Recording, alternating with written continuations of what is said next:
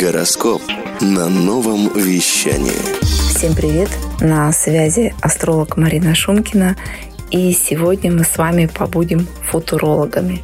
Посмотрим, как можно спрогнозировать будущее с помощью астрологии. Итак, основные тренды 2023 года. С 8 января по 3 октября тема родовых установок психологического исследования своих блоков меняется на self-made, когда здесь и сейчас я делаю сам себя. Это тренд на индивидуальность, авторские идеи, собственный стиль, мерч. Он даст второе дыхание современному маркетингу и рекламе, когда главный акцент на личном бренде и уникальности. Первую половину года Юпитер, который отвечает за наше мировоззрение, жизненную философию, будет в огненном знаке Овна. Это время ярких стартапов, основанных на новых идеях. А 16 мая Юпитер переходит в знак Тельца, и это уже про новые подходы к финансам, и здесь уже возможно появление новой платежной системы.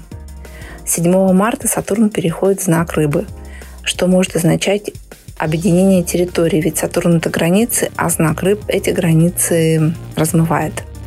С точки зрения психологии акцент будет не только на физическом, но и на ментальном здоровье, когда нам нужно научиться фильтровать потоки информации, ограничивать их, чтобы сохранить себя. Возможно, будут какие-то внешние механизмы для этого, например, введение новых правил размещения информации в социальных сетях и в сети интернет. 23 марта Плутон меняет знак с Козерога на Водолея.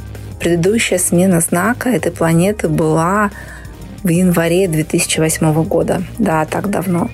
Новый тренд символизирует перестройку эгрегора, новые формы взаимодействия между людьми. Вместо системы человека-закон – система человека-космос.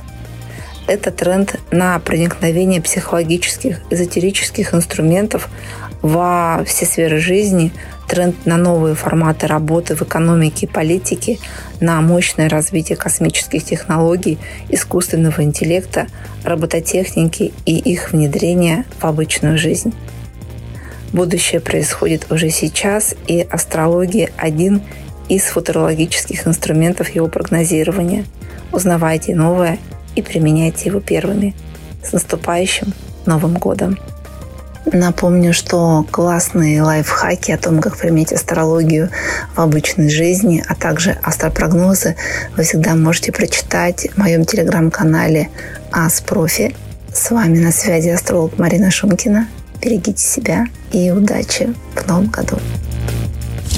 Почему никто не хочет меня слушать? Хочешь найти передачу нового вещания, которую слышал в эфире? Где она? Эй! Я здесь. Заходи на любой подкаст-терминал. Apple подкасты, Spotify, Яндекс.Музыка, Podster, Storytel, Google подкасты, ODFM, SoundStream и многие другие. И вбивай там название передачи. А еще они все есть на сайте. Новое вещание.рф. Удачи тебе! Слушай новое вещание везде. Эх,